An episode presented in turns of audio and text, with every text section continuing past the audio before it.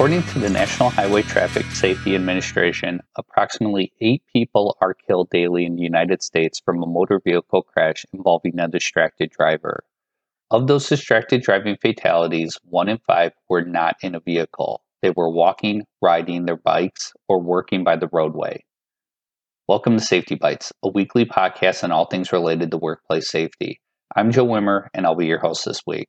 The thoughts expressed in this podcast are based upon my opinion and general best practices, which may not apply to all listeners. Always consult with a qualified professional before making any changes in your organization.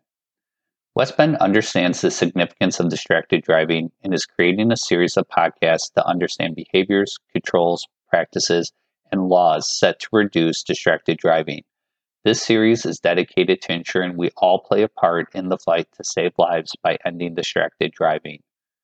Before we present additional podcasts on controls for preventing distracted driving behaviors, we first have to understand what distracted driving is.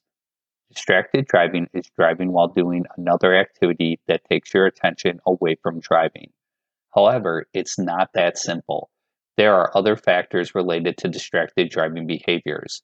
The overall picture of distracted driving can be broken up into three segments a driver's state of mind, types of distractions, and forms of distractions.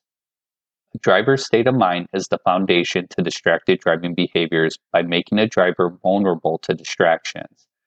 Types of mindsets that lead to distractions or poor decisions behind the wheel include frustration, fatigue, complacency, and rushing.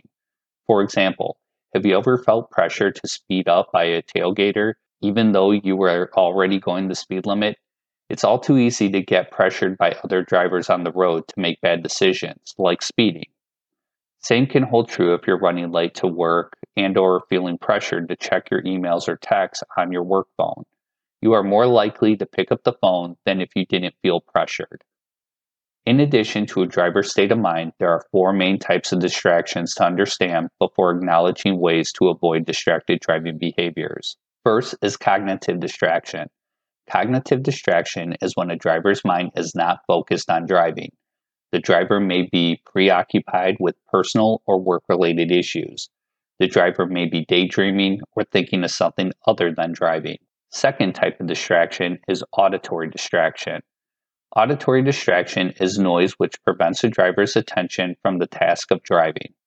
Drivers listening to podcasts, music, or active listening could be at risk of distraction.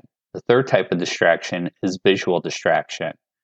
Visual distraction occurs when a driver looks at anything other than the road ahead, checking on passengers while driving, looking at electronic devices such as cell phones, GPS, radio screens, and tablets or laptops. The last type of distraction is manual distraction. Manual distraction is when the driver takes one or both hands off the steering wheel for any reason, performing tasks such as eating and drinking, adjusting the radio, GPS, or trying to get something from a purse or bag, which would be considered a manual distraction.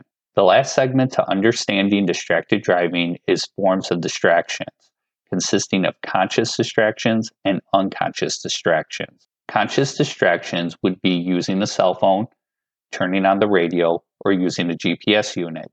It's willingly and knowingly performing a task that removes your attention from the task of driving.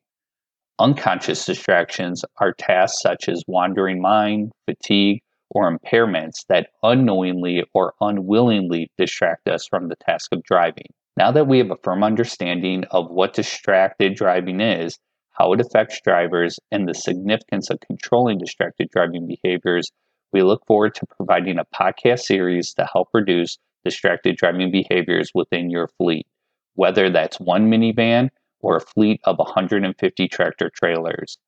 I hope you enjoyed this podcast and will join us through this series of controlling distracted driving behaviors. Until then, please make time each day to create a safer workplace.